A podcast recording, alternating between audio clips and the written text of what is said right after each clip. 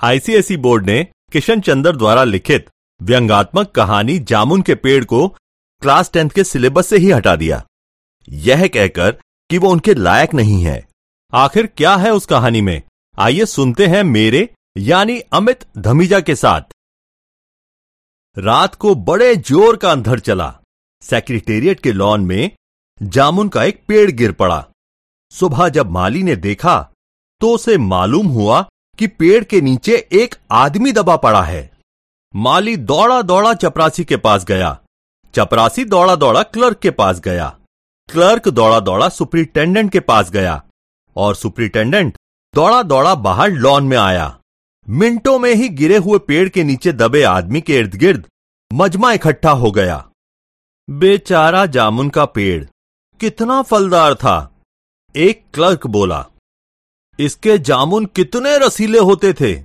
दूसरा क्लर्क बोला, मैं फलों के मौसम में झोली भर के ले जाता था।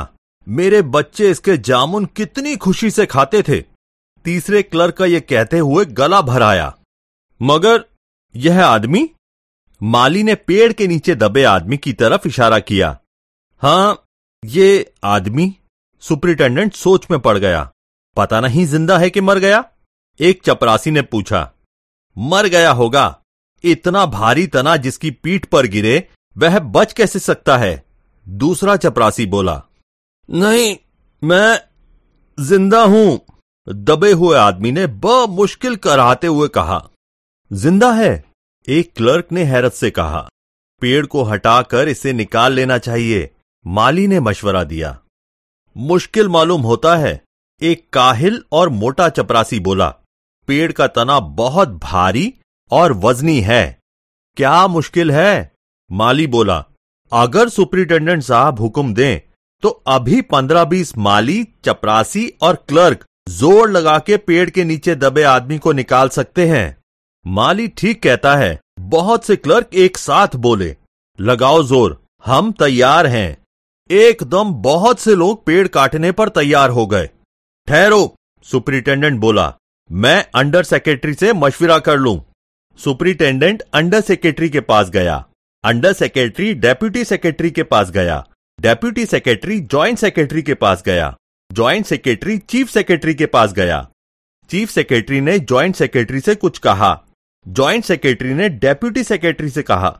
डेप्यूटी सेक्रेटरी ने अंडर सेक्रेटरी से कहा। फ़ाइल चलती रही। इसी में आधा दिन गुजर गया। दोपहर को खाने पर दबे हुए आदमी के इर्द गिर्द बहुत भीड़ हो गई थी। लोग तरह तरह की बातें कर रहे थे। कुछ मंचले क्लार्कों ने मामले को अपने हाथ में लेना चाहा। वह हुकूमत के फैसले का इंतज़ार किए बगैर पेड़ को खुद से हटाने की तैयारी कर रहे थे कि इतने में सुपरिटेंडेंट फ़ाइल लिए भागा भागा आया और बोला, हम लोग खुद से इस पेड़ को यहाँ से नहीं हटा सकते। हम लोग वाणिज्य विभाग के कर्मचारी हैं। और यह पेड़ का मामला है। पेड़ कृषि विभाग के तहत आता है।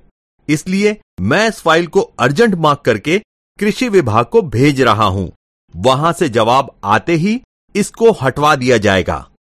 दूसरे दिन कृषि विभाग से जवाब आया कि पेड़ को हटाने की ज़िम्मेदारी तो वाणिज्य विभाग की ही बनती है।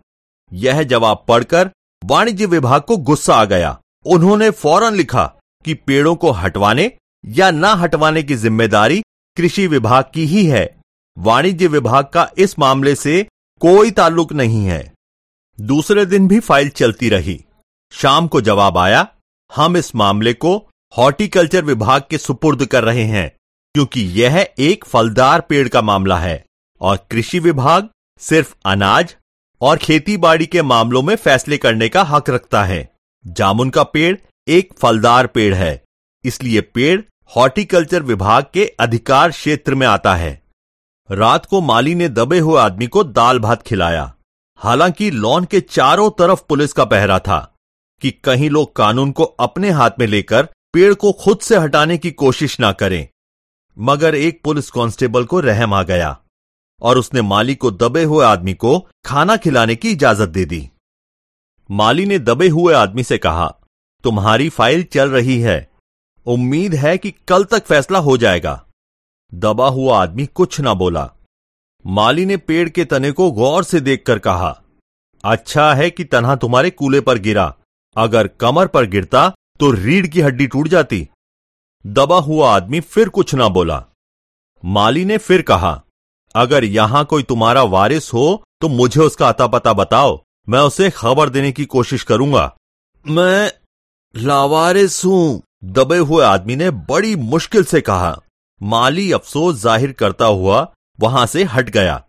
तीसरे दिन हॉर्टिकल्चर विभाग से जवाब आया। बड़ा कड़ा जवाब लिखा था। काफ़ी आलोचना के साथ उससे हॉर्टिकल्चर विभाग का सेक्रेटरी, साहित्यिक मिजाज का आदमी मालूम पड़ता था। उसने लिखा था, हैरत है। इस समय जब पेड़ उगाओ स्कीम बड़े पैमाने पर चल रही है, हमारे मुल्क में ऐसे सरकारी अफसर मौजूद हैं जो पेड़ काटने की सलाह दे रहे हैं, वह भी एक फलदार पेड़ को और वह भी जामुन के पेड़ को, जिसके फल जनता बड़े चाव से खाती है। हमारा विभाग किसी भी हालत में इस फलदार पेड़ को काटने की इजाज़त नहीं दे सकता। अब क्या किया जाए? एक मंचले ने कहा, अगर पेड़ नहीं काटा जा सकता तो इस आदमी को काट कर निकाल लिया जाए। यह देखिए, उस आदमी ने इशारे से बताया, अगर इस आदमी को बीच में से यानी धड़ की जगह से काटा जाए तो आधा आदमी इधर से बाहर निकल जाएगा और आधा आदमी उधर से बाहर आ जाएगा, और पेड़ वह भी वहीं का वहीं रहेगा। मगर इस तरह से तो मैं मर जाऊँगा, दबे हुए आदमी ने एतराज़ किया। यह भी ठीक कहता है, एक क्लर्क बोला। आदमी को काटने का नायाब तरीका पेश करने वाले ने एक पुख्ता दलील पेश की। आप जानते नहीं हैं आजकल प्लास्टिक सर्जरी के ज़रिए धड़ की जगह से इस आदमी को फिर से जोड़ा जा सकता है। अब फ़ाइल को मेडिकल डिपार्टमेंट में भेज दिया गया। मेडिकल डिपार्टमेंट ने फ़ौरन इस पर एक्शन लिया और जिस दिन फ़ाइल मिली, उसने उसी दिन विभाग के सबसे काबिल प्लास्टिक सर्जन को जाँच के लिए मौके पर भेज दिया। सर्जन ने दबे हुए आदमी को अच्छी तरह टटोलकर, उसकी सेहत देखकर, खून का दबाव सांस की गति, दिल और फेफड़ों की जाँच करके रिपोर्ट भेज दी कि इस आदमी का प्लास्टिक ऑपरेशन तो हो सकता है और ऑपरेशन कामयाब भी हो जाएगा, मगर आदमी मर जाएगा। लिहाजा यह सुझाव भी रद्द कर दिया गया। रात को माली ने दबे हुए आदमी के मुँह में खिचड़ी डालते हुए उसे बताया, अब यह मामला ऊपर चला गया है। सुना है कि सेक्रेटेरिएट के सारे सेक्रेटरियों की मीटिंग होगी, उसमें तुम्हारा केस रखा जाएगा। उम्मीद है सब काम ठीक हो जाएगा। दबा हुआ आदमी एक आह भरते हुए आहिस्ता से बोला, हमने माना कि तगाफुल न करोगे, लेकिन खाक हो जाएँगे हम तुमको खबर होने तक। माली ने अचंबे से मुँह में उंगली दबाई और हैरत से बोला, क्या तुम शायर हो? दबे हुए आदमी ने आहिस्ता से सर हिला दिया। दूसरे दिन माली ने चपरासी को बताया। चपरासी ने क्लर्क को और क्लर्क ने हेड क्लर्क को। थोड़ी ही देर में सेक्रेटेरिएट में यह बात फैल गई कि दबा हुआ आदमी एक शायर है। बस फिर क्या था? लोग बड़ी संख्या में शायर को देखने के लिए आने लगे। इसकी खबर पूरे शहर में फैल गई और शाम तक मोहल्ले मोहल्ले से शायर जमा होने शुरू हो गए। सेक्रेटेरिएट का लॉन भांति भांति के शायरों से भर गया। सेक्रेटेरिएट के कई क्लर्क और अंडर सेक्रेटरी तक जिन्हें अदब और शायर से लगाव था, रुक गए। कुछ शायर दबे हुए आदमी को अपनी गजलें सुनाने लगे। कई क्लर्क अपनी गजलों पर उससे सलाह मशविरा तक मांगने लगे। जब यह पता चला कि दबा हुआ आदमी एक शायर है तो सेक्रेटेरिएट की सब कमेटी ने यह फैसला लिया कि चूँकि दबा हुआ आदमी एक शायर है, लिहाजा इस फ़ाइल का ताल्लुक ना तो कृषि विभाग से है और ना ही हॉर्टिकल्चर विभाग से। बल्कि सिर्फ़ संस्कृति विभाग से है। अब संस्कृति विभाग से गुजारिश की गई कि वह जल्द से जल्द इस मामले में फैसला करे और उस बदनसीब शायर को इस पेड़ के नीचे से रिहाई दिलवाई जाए। फ़ाइल संस्कृति विभाग के अलग अलग सेक्शन से होती हुई साहित्य अकादमी के सचिव के पास पहुँची। बेचारा सचिव, उसी वक्त अपनी गाड़ी में सवार होकर सेक्रेटेरिएट पहुँचा और दबे हुए आदमी से इंटरव्यू लेने लगा। तुम शायर हो? उसने पूछा, जी, हाँ। दबे हुए आदमी ने जवाब दिया, क्या थकल्लुस रखते हो? अवस अवस? सचिव ज़ोर से चीखा, क्या तुम वही हो, जिसका मजमुआ ए कलाम, ए अक्स के फूल हाल ही में प्रकाशित हुआ है? दबे हुए शायर ने इस बात पर सिर हिलाया, क्या तुम हमारी अकादमी के मेंबर हो? सचिव ने पूछा, नहीं। हैरत है? सचिव ज़ोर से चीखा इतना बड़ा शायर? अवस के फूल का लेखक। और हमारी अकादमी का मेंबर नहीं है। उफ उफ, ये कैसी गलती हो गई हमसे? कितना बड़ा शायर! और कैसे गुमनामी के अंधेरे में दबा पड़ा है? गुमनामी के अंधेरे में नहीं, बल्कि एक पेड़ के नीचे दबा हुआ। भगवान के लिए मुझे इस पेड़ के नीचे से निकालिए। अब भी बंदोबस्त करता हूँ। सचिव फ़ौरन बोला और फ़ौरन जाकर उसने अपने विभाग में रिपोर्ट पेश की। दूसरे दिन सचिव भागा भागा शायर के पास आया और बोला, मुबारक हो, मिठाई खिलाओ। हमारी सरकारी अकादमी ने तुम्हें अपनी साहित्य समिति का सदस्य चुन लिया है। यह लो, ऑर्डर की कॉपी। मगर मुझे इस पेड़ के नीचे से तो निकालो दबे हुए आदमी ने करहा कर कहा। उसकी सांस बड़ी मुश्किल से चल रही थी। और उसकी आँखों से मालूम होता था कि वह बहुत कष्ट में है। यह हम नहीं कर सकते, सचिव ने कहा। जो हम कर सकते थे, वह हमने कर दिया। बल्कि हम तो यहाँ तक कर सकते हैं कि अगर तुम मर जाओ तो तुम्हारी बीवी को पेंशन दिला सकते हैं। अगर तुम आवेदन दो तो हम यह भी कर सकते हैं।